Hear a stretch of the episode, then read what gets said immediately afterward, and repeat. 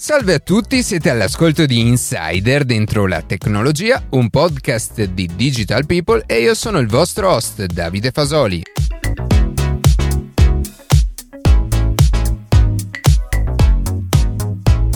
Oggi cercheremo di capire che cos'è un NAS e se può essere una valida alternativa a custodire i nostri dati in cloud. Prima di passare alle notizie che più ci hanno colpito questa settimana, vi ricordo che potete seguirci su Instagram a chiocciola dentro la tecnologia, iscrivervi alla newsletter e ascoltare un nuovo episodio ogni sabato mattina su Spotify, Apple Podcast, Google Podcast oppure direttamente sul nostro sito.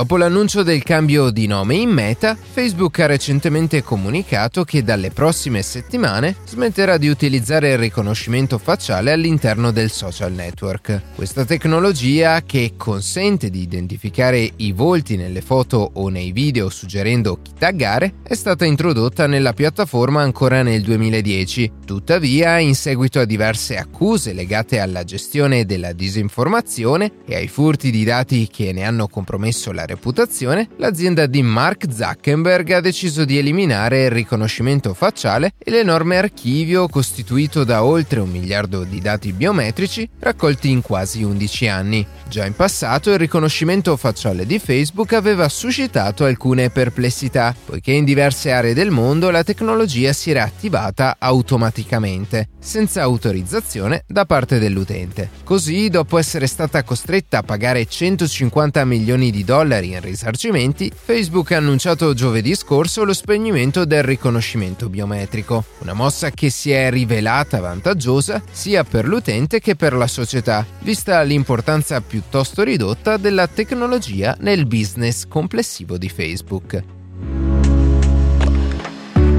Policlinico Gemelli è stata impiantata per la prima volta in Italia una retina artificiale ad un sessantenne non vedente per causa di una malattia. L'impianto è frutto di oltre dieci anni di ricerca della startup israeliana Nanoretina, che è riuscita a realizzare un dispositivo piccolo come la mina di una matita in grado di essere installato in sole due ore. La retina artificiale in pratica va a sostituire i fotorecettori posti sotto la retina del paziente, inviando poi le informazioni informazioni al cervelletto tramite i nervi ottici. Questo gioiello di bioingegneria però è ancora ben lontano dalle aspettative comuni. Infatti il paziente non recupererà mai totalmente la vista, ma riuscirà perlomeno a percepire luci e ombre in modo poco definito. Per un paziente non vedente però già questo può essere considerato un vero e proprio miracolo. L'impianto infine non è per tutti, in quanto è necessaria una meticolosa selezione sia fisica sia psicologica. Per garantire che il paziente sia preparato al lungo percorso di riabilitazione e alla lenta configurazione del dispositivo attraverso un'app per trovare i parametri migliori adatti al paziente e per permettergli di riottenere almeno in parte la vista. Dal 1 novembre è cominciata una fase di test limitata a 10 stazioni Tesla dei Paesi Bassi e qualche punto di ricarica che consente anche ai possessori di automobili elettriche non Tesla di ricaricare il proprio veicolo. L'idea iniziale di Elon Musk, fondatore dell'azienda, è sempre stata la volontà di diffondere la mobilità elettrica in tutto il mondo, facendo sì che sia più facile e conveniente usare un'auto a zero emissioni piuttosto che un'auto alimentata da un motore termico economico, al di là del fatto che si tratti di un veicolo Tesla o meno. Quella di oggi è una notizia molto interessante perché se i test dovessero risultare positivi permetterebbero all'azienda di ampliare ancora di più la propria rete di punti di ricarica e inoltre moltissimi utenti potranno usufruire di una ricarica rapida sempre più capillare. Per quanto riguarda il costo sia di utilizzo sia per l'occupazione non necessaria dello stallo, i proprietari di Tesla non vedranno alcuna modifica al costo applicato, mentre i nuovi utenti avranno tariffe maggiorate di 33 centesimi per kilowattora, quindi fra i 57 e i 62 centesimi totali, salvo la sottoscrizione di un abbonamento mensile al costo di 13 euro, con cui sarebbero equiparati ai proprietari di Tesla.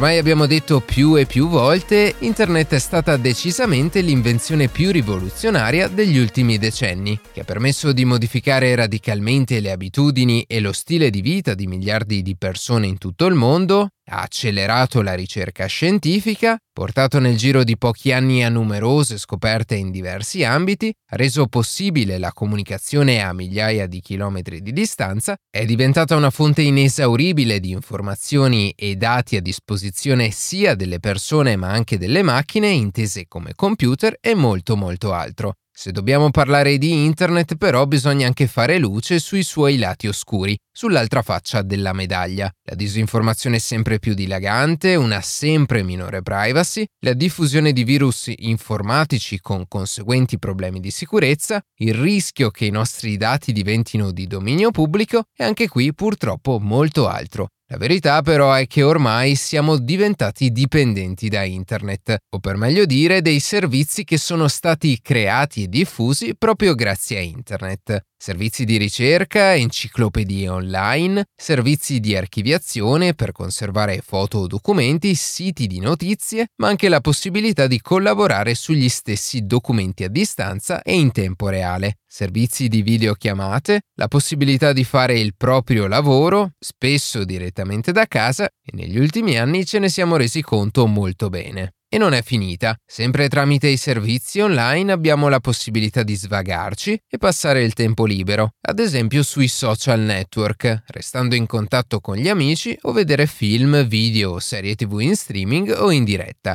In sostanza la nostra vita è nelle mani di poche grandi aziende che forniscono tramite internet i loro ormai indispensabili servizi. Quello che è stato appena descritto in pratica è ciò che viene definito cloud, nuvola, e se a noi sembra che tutto ciò che facciamo online resti sullo smartphone o vada a finire in qualche posto che ignoriamo, la realtà è ben diversa. Il cloud, infatti, è in verità formato da milioni di computer, i server, sparsi in tutto il mondo che appunto si occupano di servirci e di rispondere a tutte le nostre richieste. Il cloud è dunque formato da oggetti materiali tangibili e che come tali si possono rompere, danneggiare o smettere di funzionare improvvisamente. E così come i chilometri e chilometri di cavi che collegano tra loro tutti questi computer. E cosa succederebbe quindi se per un errore, per un guasto o per qualsiasi altro motivo alcuni o molti di questi server smettessero di funzionare o si scollegassero dal resto dell'internet? Beh, la risposta la sappiamo benissimo. Siti web irraggiungibili, app non funzionanti, servizi inutilizzabili per ore e ore. Situazioni in cui ci imbattiamo abbastanza di frequente. Ancora di più se questi servizi sono offerti dalle grandi aziende di Internet, che devono gestire miliardi di utenti contemporaneamente. Esattamente come è capitato a Facebook qualche settimana fa, che ha lasciato tutti i suoi utenti senza Instagram, Facebook o WhatsApp causando non pochi problemi, soprattutto a chi questi servizi sono diventati indispensabili o comunque molto utili per lavorare. Viene dunque da chiedersi, ha senso fare ancora affidamento sui servizi cloud? Proviamo quindi a vedere quali alternative potrebbero esserci ai servizi offerti da Google, Facebook, Microsoft, Amazon, Netflix e dagli altri giganti web e vedere se effettivamente vivere fuori dal cloud possa ancora avere senso. Per avere un proprio cloud personale o privato è sicuramente fondamentale avere un computer. Questo computer dovrà essere costantemente acceso o perlomeno acceso nel momento in cui dovesse servirci, poi sicuramente connesso alla rete internet e ovviamente dovrà avere installate le varie applicazioni che ci forniscono i vari servizi di cui abbiamo bisogno. Avere un computer sempre acceso e connesso però può risultare scomodo, ingombrante e anche abbastanza dispendioso in termini energetici e proprio per questo motivo possono essere acquistati dei dispositivi pensati proprio per questi scopi. Si passa dai mini computer come i sempre più famosi, almeno tra i più appassionati Raspberry Pi, che però richiedono qualche conoscenza in più di informatica e di programmazione, fino ad arrivare ai NAS, acronimo di Network Attached Storage. Questi NAS dunque sono dei veri e propri computer, che però hanno un'interfaccia a cui possiamo accedere da qualsiasi browser, come Chrome, Safari o Firefox, e da cui possiamo gestire tutte le impostazioni, installare e configurare le varie applicazioni e soprattutto gestire tutti i file che andremo a salvare sul NAS.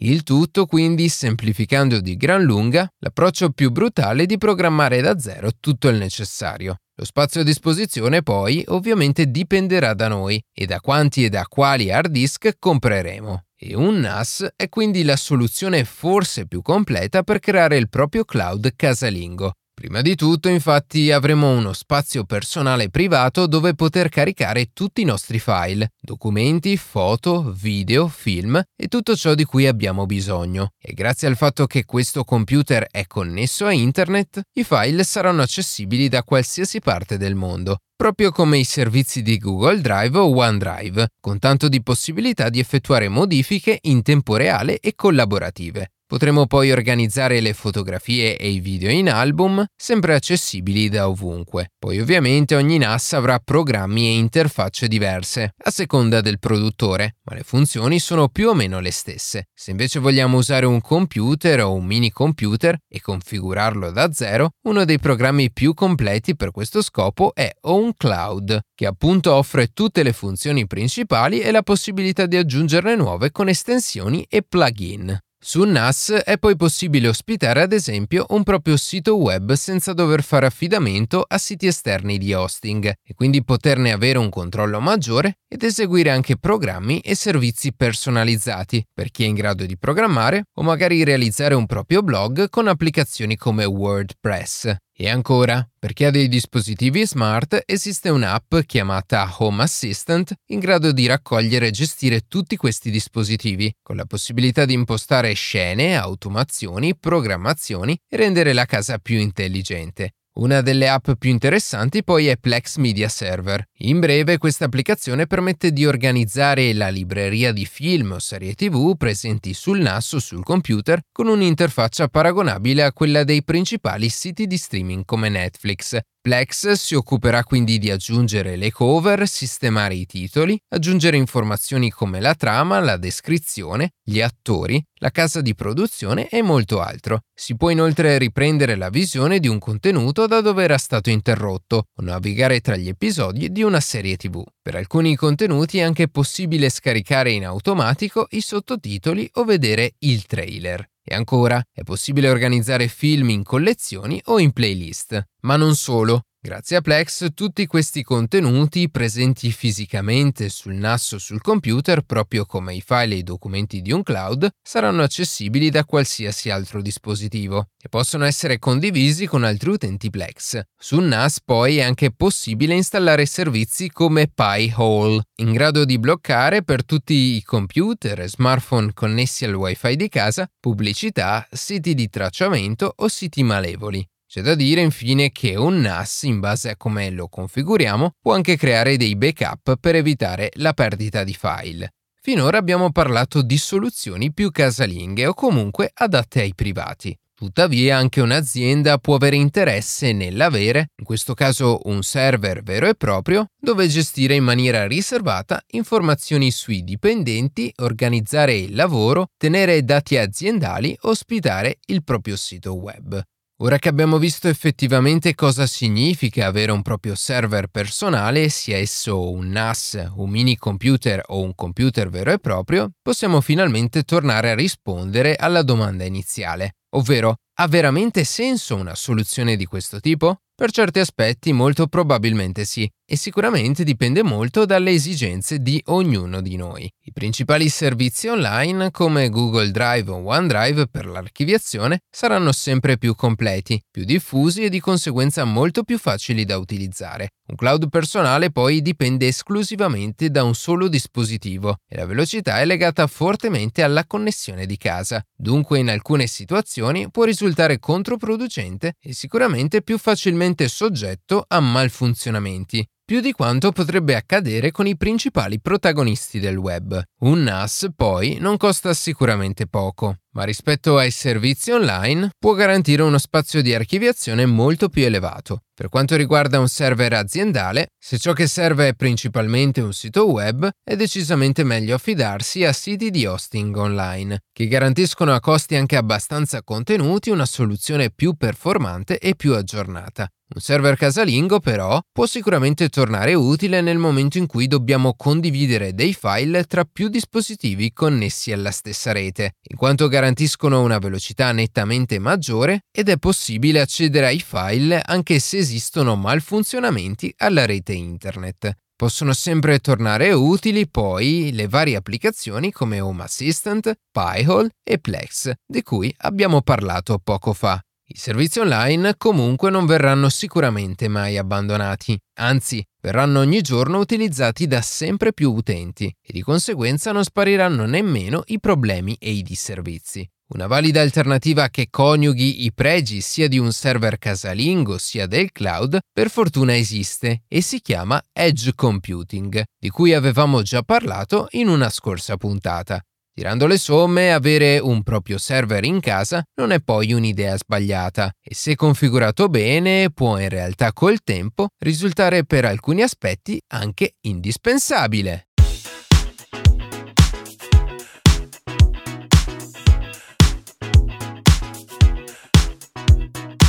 E così si conclude questa puntata di Insider dentro la tecnologia. Io ringrazio come sempre la redazione e in special modo Matteo Gallo e Luca Martinelli che ogni sabato mattina ci permettono di pubblicare un nuovo episodio. Per qualsiasi tipo di domanda o suggerimento scriveteci a redazione chioccioladentrolatecnologia.it, seguiteci su Instagram a chioccioladentrolatecnologia dove durante la settimana pubblichiamo notizie e approfondimenti. Qualsiasi caso nella descrizione della puntata troverete troverete tutti i nostri social. Se trovate interessante il podcast condividetelo che per noi è un ottimo modo per crescere e non dimenticate di farci pubblicità. Noi ci sentiamo la settimana prossima.